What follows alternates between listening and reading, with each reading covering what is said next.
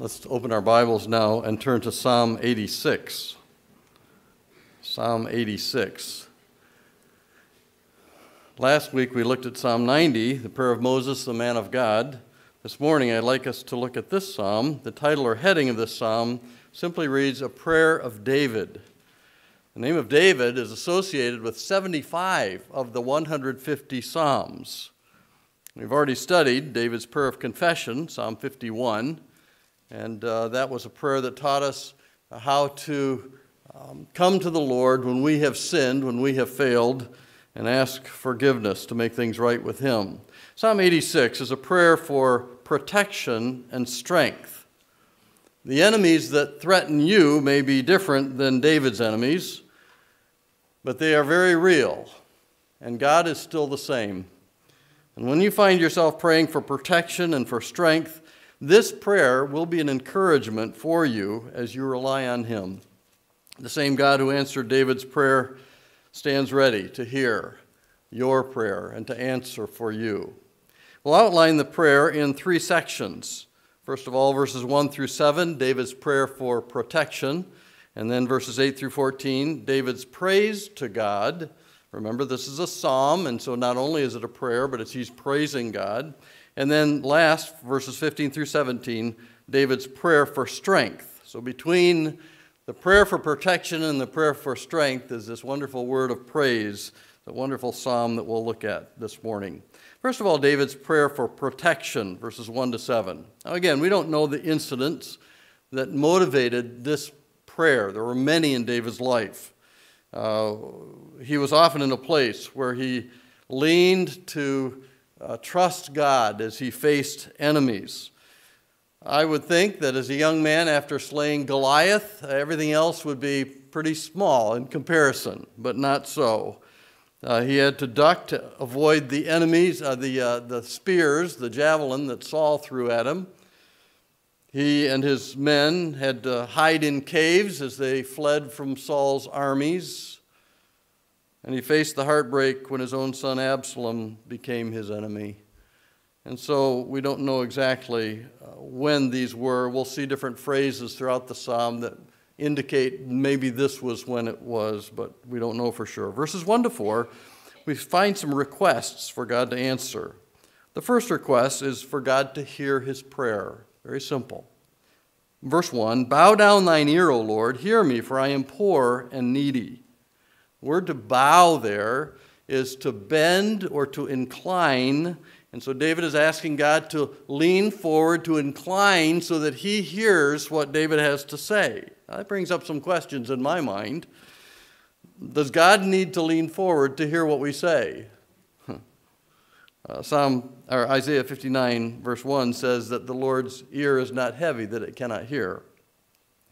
Another question: Does God know uh, our requests before we word them. Matthew 6, 7, and 8, Jesus said, Your Father knoweth that ye have need of what ye have need of before ye ask him.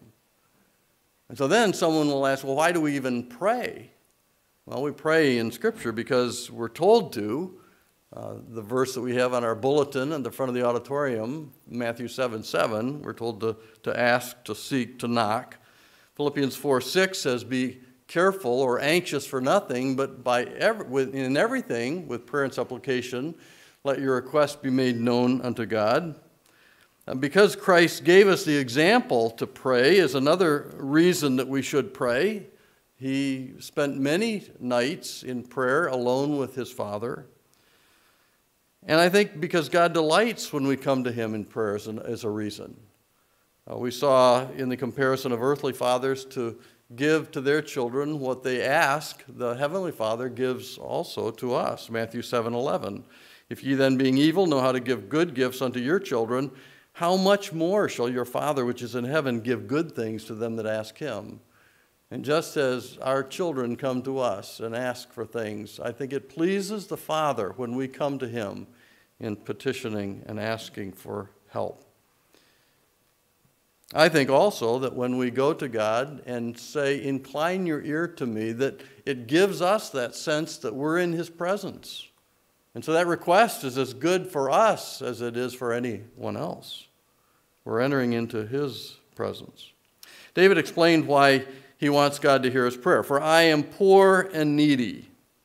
He humbly admits that he is helpless without God's intervention in his life. I am poor. The word means to be depressed in mind or in circumstances.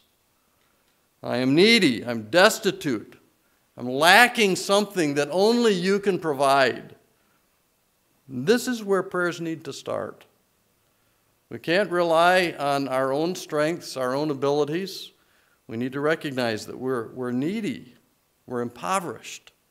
And because when we do, we're admitting that God is the only one who can help us, who can provide for that need. Let's not like, be like the Laodicean church. We haven't studied that on Sunday night yet. But they said, I am rich and increased with goods and have need of nothing. And, and Jesus says to them that they didn't even know that they were poor and wretched and miserable and blind and naked. So come to God in prayer, humbly realizing your extreme poverty, your extreme need, and His great wealth. Second request preserve my soul. In verse 2, it begins, Preserve my soul, for I am holy. The word preserve there means to set up a hedge or, uh, or to guard uh, something. Uh, many of you are thinking about gardening, especially with the grocery prices the way they are. And you see the sun coming out and you say, boy, the, the, the grass is going to, I'm going to clear that, I'm going to plant some things. And I, I, do have some critters in the neighborhood that are going to get into that. And so you're thinking, what can I put around that? Some people say marigolds will keep bunnies away. I don't know but some people put up fences. And uh, uh, we want to put a hedge around that to protect it. And here, David is saying, Preserve my soul. Put this hedge around my, my soul. Now, the word for soul is an interesting word. It has a broad meaning, the Old Testament word nephesh, and it can mean a person's spirit. That is something we generally think of when we think of the word soul. We think of the internal spiritual part of a man. But it also referred to a life the life of a person, that is his physical life. And in the context here, I believe we're talking about the protection that David is praying for. And so he's talking about his physical life. He's asking God to spare his life from enemies who are pursuing him with the intent of killing him. So set up that hedge around me, around my soul. And when David asked to spare his life, he said, Preserve my soul, for I am holy. Can you say that when you come to God in prayer and ask for protection? And I say, well, what does that mean? Well, it could mean that I've been the holy, the word holy in the Old Testament means set apart. I've been set apart for God's special use. That could mean that. Or I'm innocent of the things that the enemies are charging me of. It could mean that. Or I've been made holy by your work. I've been cleansed by what God has done in my life. And it's not any work of my own to come and say, Lord, you need to answer this prayer request because I'm, I'm a godly person. Well, if we say that, we're only godly because what God has done in our hearts. And so maybe this is a case where it means all of these things. So living right gives us this boldness to ask God for protection. James 5 16 the second half of the verse, the effectual, fervent prayer of a righteous man availeth much. Let's make sure that our hearts are right with the Lord by His grace, by His work in our hearts. So continue to come to God in prayer on the basis of that cleansing in your life. Preserve my soul. A third request save thy servant. The second half of verse 2 O thou my God, save thy servant that trusteth in thee. The word save there means uh, to defend or rescue as well as to redeem someone for eternity. In sign language, the, uh, the deaf will use the word saved. It's bonds that are broken. And that can mean anything from I was in a, a car accident the other day and I was saved. It means I was protected, my life, I was spared. But it can also mean saved and finished. I've trusted Christ as my Savior. And so that's the, the idea between, uh, behind the Hebrew word here, to save here. And I think, again, he's talking about that physical defense, that rescue. He identifies himself as God's servant. He does that again in verse 4. What's he saying? He said, My relationship with God is one of a servant. I am in obedience to him. So, why should God rescue David? The reason he gives is because he's trusting him. He's putting his trust in the only one who's able to protect him from his enemies. I like what D.L. Moody used to say. His favorite verse was Isaiah 12, 2. Behold, God is my salvation. I will trust and not be afraid. For the Lord Jehovah is my strength and my song. He also has become my salvation. And he would say, if you trust that verse, you're, you're traveling first class. I will trust and not be afraid. He said, You can travel second class. The second class ticket is found in Psalm 56 3. What time I am afraid, I will trust in thee. So you can either trust God and not be afraid, or when you are afraid, trust in Him. Come to God in prayer. Ask Him to rescue you because you trust in Him. Fourth request, verse 3 Be merciful.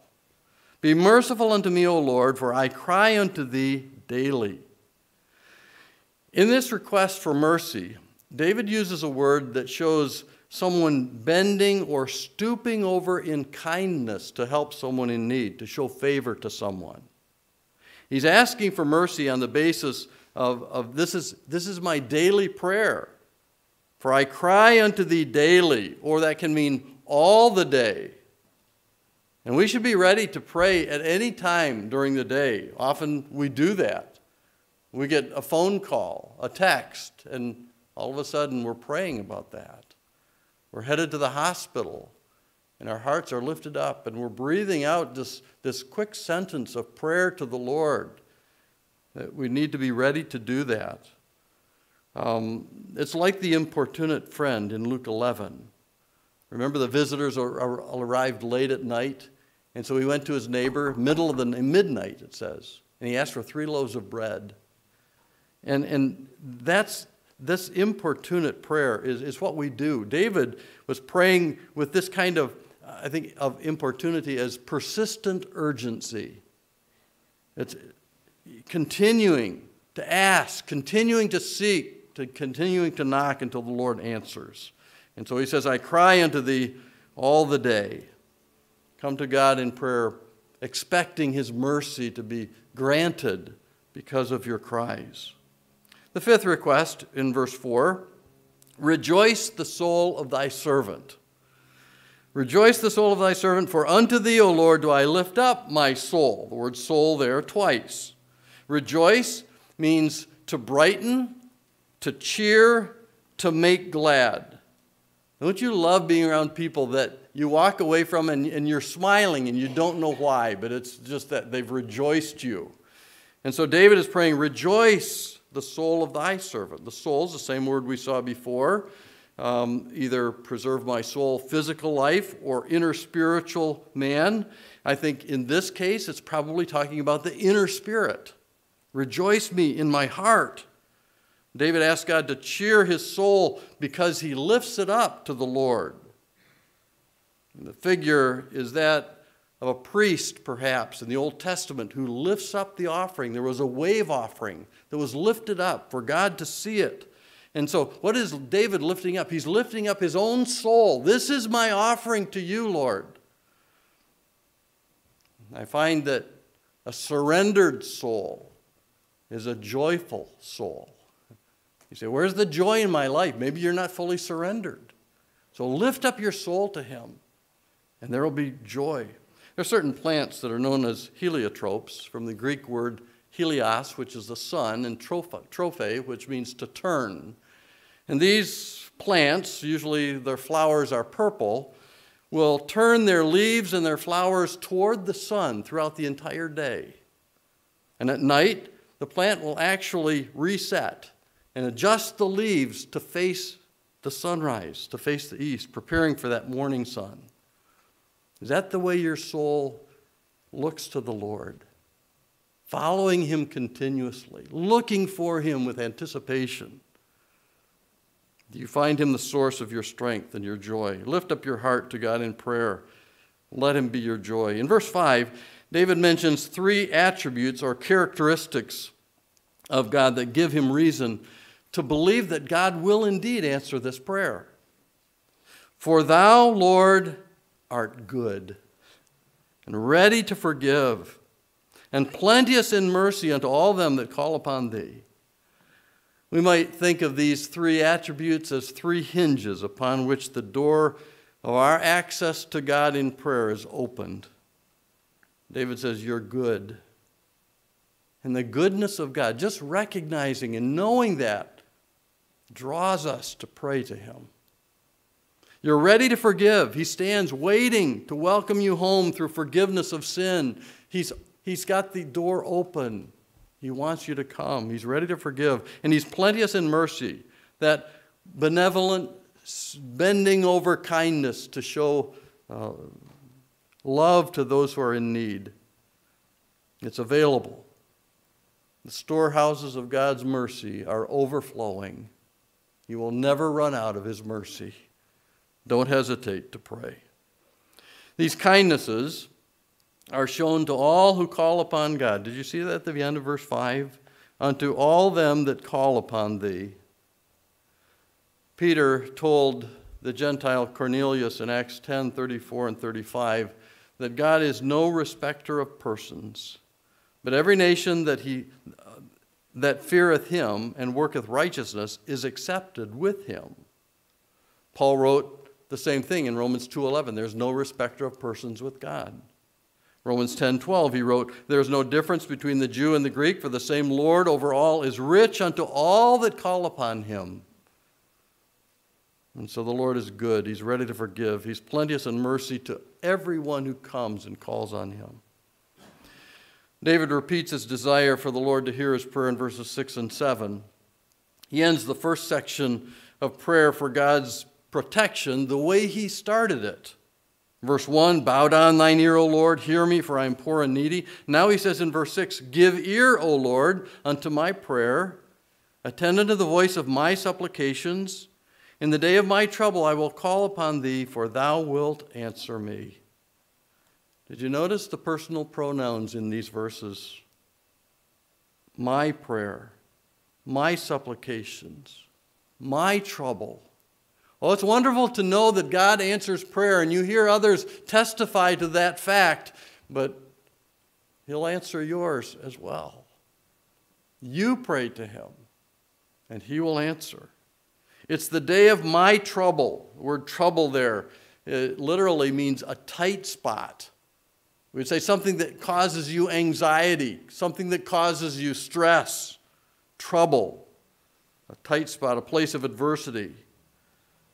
In the day of trouble, I will call upon thee. The day refers to a specific time. There are those events that come into our lives that we're not ready for, and they cause us to have that tightness. You can feel it just in your chest, a tightness. And, and God says, Come to me in that time. In, day, in my day of trouble, I will call upon thee. Know that God will answer your prayer in the time of trouble. That's David's prayer for protection. Now we come to verses 8 through 13, and it's as though David suddenly realizes where he is. He's in the presence of the one who's hearing his prayer. The Lord has answered. He's inclined his ear. He's there in his presence. God has given him a hearing. And so he, it's like he interrupts his prayer and just starts to praise God. He's worthy of praise because there are no other gods like him, verse 8. Among the gods there is none like unto thee, O Lord, neither are there any works like unto thy works. There's only one God. Now, this reference to other gods here, it's the word Elohim, but it's in the small case. It's a small g in our Bibles, and there's a reason for that. This is not the true God, these are idols. And so, this reference here uh, is a reference to the false gods who are worshiped as idols. This comparison between the true God and those idols does not mean that they are actually real, that they exist. It's a comparison to show that those false gods, those idols, are not gods at all. Look ahead at the verse at the end of verse 10. Thou alone art God. So there's none other like unto thee. These, these false idols that people worship are created by their own hands, are made out of metal and stone and wood. They're lifeless. So there's, there's none like unto thee. There's no comparison. And people have set up gods in, in the history of mankind that they try to worship. There is none like Jehovah God. He alone is God. Neither are there any works like unto his works. Idols can't hear prayers, they can't do anything for people. The true God can. It's a similar comparison written by Moses in Exodus chapter 15, verse 11, where he says, Who is like unto thee, O Lord, among the gods? Small g. Who is like thee, glorious in holiness, fearful in praises, doing wonders? Aren't you glad your God is different than anything else that people worship? Isaiah 45, 18, we read, for thus saith the Lord that created the heavens, God himself that formed the earth and made it. He hath established it. He created it, not in vain. He formed it to be inhabited. I am the Lord, and there is none else. He's worthy of praise because there are no other gods like him. He's worthy of praise in verse 9 because he has created all nations. All nations whom thou hast made shall come and worship thee before thee, O Lord, and shall glorify thy name. One day all nations will come and worship and glorify his name. God is not just the God of the Israelites. He's made all nations, He's created all mankind. And everyone is a sinner. And Jesus died to save all who come to Him in faith. Those who are redeemed out of the great tribulation are the all nations. I believe this is a future event he's talking about. We read about it in Revelation 7, verses 9 and 10. After this I beheld, John is speaking, and lo, a great multitude which no man could number of all nations and kindreds and people and tongues stood before the throne and before the Lamb, clothed with white robes and palms in their hands, and cried with a loud voice, saying, Salvation to our God, which sitteth upon the throne, and unto the Lamb all nations will bring glory to God. He's worthy of praise because he alone is God. Verse 10 For thou art great and doest wondrous things. Thou art God alone. Three wonderful phrases in this verse. Thou art great. The word great. He is the highest. He is the strongest, the mightiest. He is the noblest. Thou art great. Thou doest wondrous things. All that God does are marvelous works, wondrous works.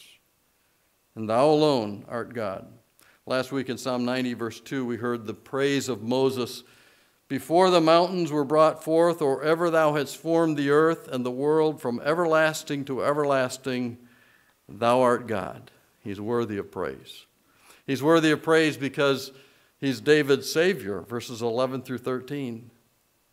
David, who's praying, has this desire to walk with God. Verse 11 Teach me thy way, O Lord. I will walk in thy truth.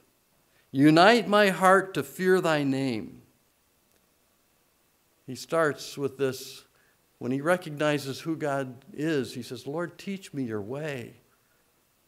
There are many paths that people are walking on today that are leading them nowhere.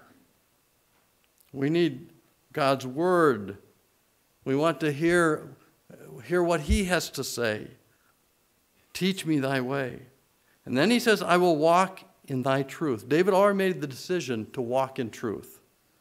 Don't ask God to show you his way so that you can look at it and say, okay, let me decide if that's the way I want to go or not. No, say, Lord, I want to walk in your way. Show it to me. When David says, I will walk in thy truth, he's making a pledge or a promise. I think this is very crucial when we talk about prayer. Don't think that you can come to God with a list of all your requests and say, Well, God's all powerful. He, I'm just going to ask Him to do this, and, and I, can, I can live any way I want, but I'm going to ask God for these things in my life. Prayer is not demanding, prayer is surrendering. You surrender to the will of God. And a full surrender includes what David's talking about here obedience. I will walk in thy truth. Let's say that before we come to the Lord in prayer. Lord, I will walk in your truth. Then he says, Unite my heart to fear thy name. unite here? It could be two different things, and I've read the different men who say one or the other. He could be saying, Join my will to yours. That is, unite my heart, my will, with yours, O Lord. Or he could be saying, Unite my heart because it's divided, it's torn apart. Sometimes I want to do this and sometimes I don't, and, and I'm, I'm, I'm just always in turmoil over what I should do and what I don't do. So it could be that. But either way, this united of heart will be this decision to follow God's will and not my own. David had a longing to praise God, verses 12 and 13. I will praise thee, O Lord my God, with all my heart, and I will glorify thy name forevermore. For great is thy mercy toward me, and thou hast delivered my soul from the lowest hell. He wanted to praise God entirely, with my whole heart, nothing held back. I want to live my life in praise to God with everything that I have. He wanted to praise God not only entirely, but eternally, forevermore. Do you realize there are a lot of things that we do in this life that we won't be doing in heaven? I'm not talking about sin. I'm talking about, you know, we, we give out gospel tracts. We pray for people to be saved. We invite them to church. We won't be doing that in heaven. We ought to be doing it now. But there's one thing in heaven that we'll be doing that we, we can do now, and that's praising Him. We'll be praising Him for eternity. We need to get ready, get, get in good practice now. Know how to praise Him with your, with your lips and with your life. There is a reason for praise. It was because God showed him mercy and delivered his soul from the lowest hell. Some people think David is talking here about God's forgiveness and his great sin. David knew that God was the one who had redeemed his soul from death. Last point of the psalm um, David's prayer for strength, verses 14 through 17. Protection, praise, now strength. He asks for strength because of the opposition of his enemies. Verse 14 O God, the proud are risen against me, and the assemblies of violent men have sought after my soul, and have not set thee before them. This could be, some say, a reference to Absalom's rebellion, where he made his father his enemy. It could be uh, even about Saul's pursuits. These violent, and the word there, violent, could be uh, frightening men, had no regard for God. It says, They have not set thee before them. That is, they don't recognize God's presence. They act as if God is non existent or that they're getting away with their kind of a lifestyle because God really doesn't care if He's there. Does that sound anything like today? Don't be surprised when the world hates you. Jesus told his disciples, and he quotes two Old Testament passages, they hated me without a cause. He said in Matthew 5:11, "Blessed are you when men shall revile you and persecute you and say all manner of evil against you falsely for my sake." He asked for strength because the enemies are real. David asked for strength because he knew what God is like in verse 15. And again, here, here's some attributes of God. But thou, O Lord, art a God full of compassion and gracious, long suffering, and plenteous in mercy and truth. God is full of compassion. There's enough of his love for you. There's enough of his love for all the world. He's full of compassion. God is gracious. There's more than enough grace to meet your need. Grace is undeserved favor. His grace is all sufficient. We sing the words, His grace is amazing. God is gracious. God is long suffering. That is, he, he extends His kindness, and as He does, He patiently waits for you to respond to Him. He's long suffering. Fourth, he's plenteous in mercy and truth. Mercy is that loyalty to his covenant promises. And truth is, is a trustworthiness. He's plenteous in that. He keeps his word, he's never changing. These attributes are like the facets of a diamond when you hold that up to the sunlight. They appear together in Psalm 145, verse 8. The Lord is gracious, full of compassion, slow to anger, that's his long suffering nature, and of great mercy. They come together often. This is who God is.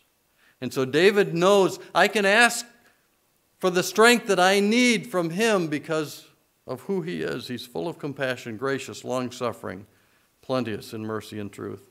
He asks for strength so that his enemies would know who God is. This is a real interesting thing because most of the time we want to be we want to be defended. I was right all along and you were wrong. Here in verses 16 and 17, he's, he's asking for God to, to justify him so that they will see who God is, his enemies. O turn unto me and have mercy upon me. Give, my, give thy strength unto thy servant, and save the son of thine handmaid. Show me a token for good, that they which hate me may see it and be ashamed, because the Lord has holpen me and comforted me. Holpen is the old archaic word of uh, it's a participle and the past tense, past participle of help. Okay.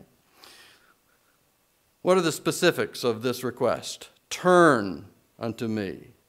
Literally, the, the word has the idea of face in it. Turn your face toward me. Have mercy upon me. Show favor. Give strength to me. I'm thy servant. Save me. And he says, The son of thy handmaiden. It's a more intense way of showing that God owns him. And you think about it, David, you're the king. He said, No, I'm, I'm just a person that's born in a servant's home. And that's the way he comes still through this prayer. The sign of David's request, his request, show me a token for good. Now, again, this, this token is not what some people think is, a, is this miraculous sign. The sign or this token is deliverance. It's so the enemies would see who God is. The result, that they which hate me may see it and be ashamed. The word ashamed there literally means to go pale. That the blood rushes from their face and they, they're shocked, they're confused, they're surprised. He wanted proof of God's deliverance so that the enemies would see it was God who answered David's prayer. It was God who gave him strength and protection. David didn't want his enemies to fear him. He wanted them to fear God. He wanted God's protection and strength to cause them to see God as he knew God was. He is the one worthy of praise. He is the only one who can save. I hope when we go to our knees in prayer for protection of God's power, for the strength that He provides in our lives, it'll be so that others will see that God is a God of compassion and mercy and grace, that He's long suffering, that He's waiting for others to turn to Him and find mercy and find salvation. What a prayer of David. May it be the pattern that we have in our lives when we need protection, when we are, uh, don't, when our strength is gone. He's still the same. He will answer our prayers, and the the responsiveness, the, the reason, the result of, of that whole scenario of God giving you strength for the problems that you have is for others to see how great God is, even your enemies. May that be the case as we pray. Let's look to the Lord. Father in heaven, we thank you for this psalm. We thank you for how David lived his life and poured out his heart to you in this prayer. And we're thankful most of all that you answered. You do provide, you are merciful, you are gracious. I pray that we would turn to you and that those who observe our lives will see the difficulties that we go through, the enemies that we face, and see that our God is great, greater than any trials that we have. And in seeing that, may they come to you and be saved. We ask in Jesus' name, amen.